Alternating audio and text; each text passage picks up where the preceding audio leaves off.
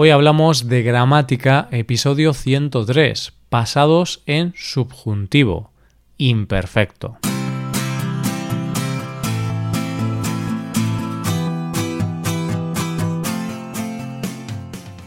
Bienvenido a Hoy Hablamos de Gramática, el podcast para aprender gramática del español cada semana. Ya lo sabes, publicamos nuestro podcast sobre gramática cada miércoles. Recuerda que en nuestra web puedes ver una hoja de trabajo con la transcripción de este episodio y con ejercicios con soluciones para practicar lo que vamos a ver hoy. Estas ventajas están disponibles para los suscriptores premium. Hazte suscriptor premium en hoyhablamos.com. Buenas oyentes, ¿cómo estáis? Hoy, como es miércoles, vamos a dedicar nuestro capítulo, el número 103, a la apasionante gramática del español. En el episodio 101 revisamos los usos generales del pasado, los cuales van a ser claves hoy, así que si todavía no has tenido tiempo de repasar los usos del pasado, te invitamos a revisar esa lección.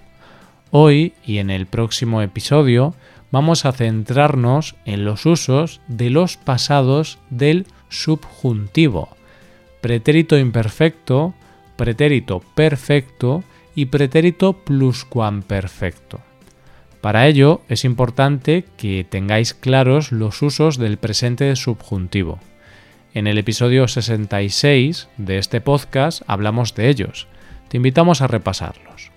¿Preparado? Comenzamos.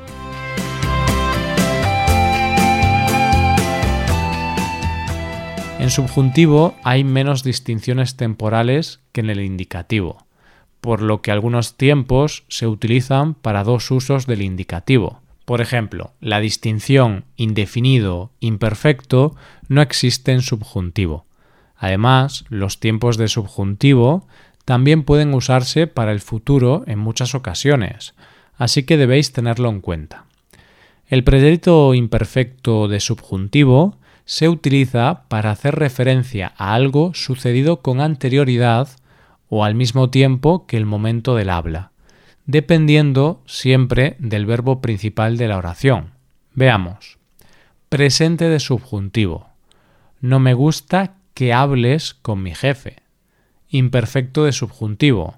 No me gustaba que hablara con mi jefe, pero ahora me da igual. Como podéis ver, si el primer verbo está en pasado, también el verbo en subjuntivo debe estarlo y usamos el pretérito imperfecto. ¿Cómo se forma el imperfecto de subjuntivo? Este verbo tiene dos formas y las dos se utilizan indistintamente. Podéis usar la forma que más os guste. Verbos en ar. Ara, ase. Verbos en er. Hiera y ese verbos en ir, hiera y ese. Por supuesto, hay algunos irregulares. Ir y ser se conjugan de la misma forma. Yo fuera, fuese, tú fueras, fueses, él fuera, fueses, etc. Hay otros irregulares que tienen la misma raíz que el pasado indefinido. Tuviera, tuviese. Pudiera, pudiese.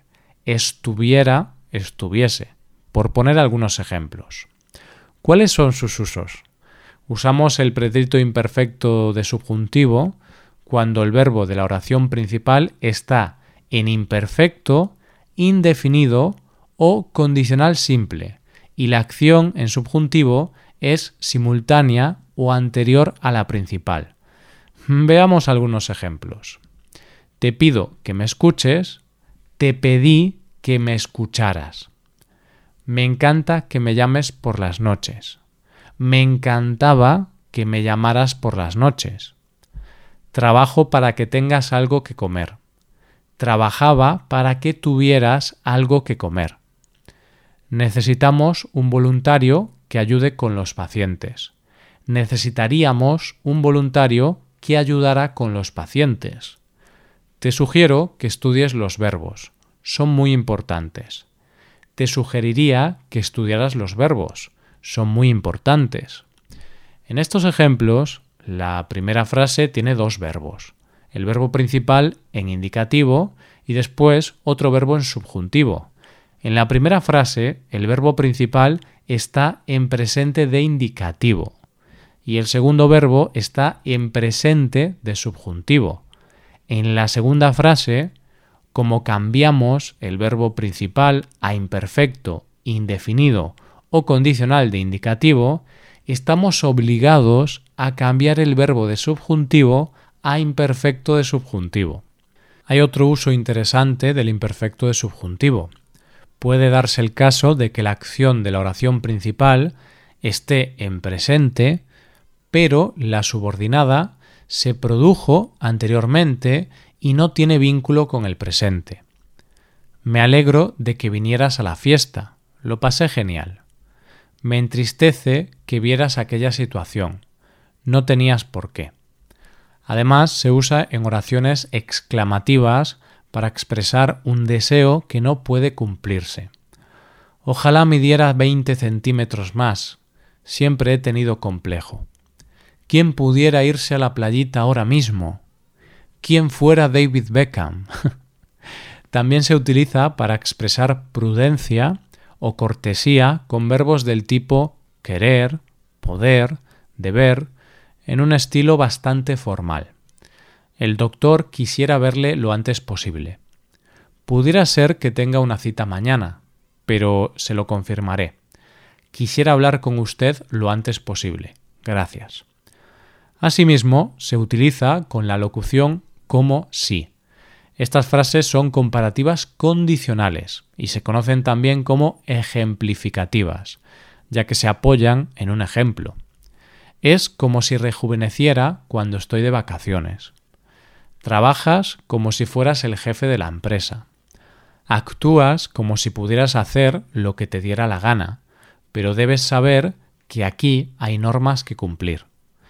Y, por último, pero no menos importante, se utiliza para las oraciones condicionales potenciales, tipo 2, es decir, aquellas que manifiestan la probabilidad de que algo ocurra o no, el verbo que expresa la condición es en imperfecto de subjuntivo y el que expresa la consecuencia en condicional simple.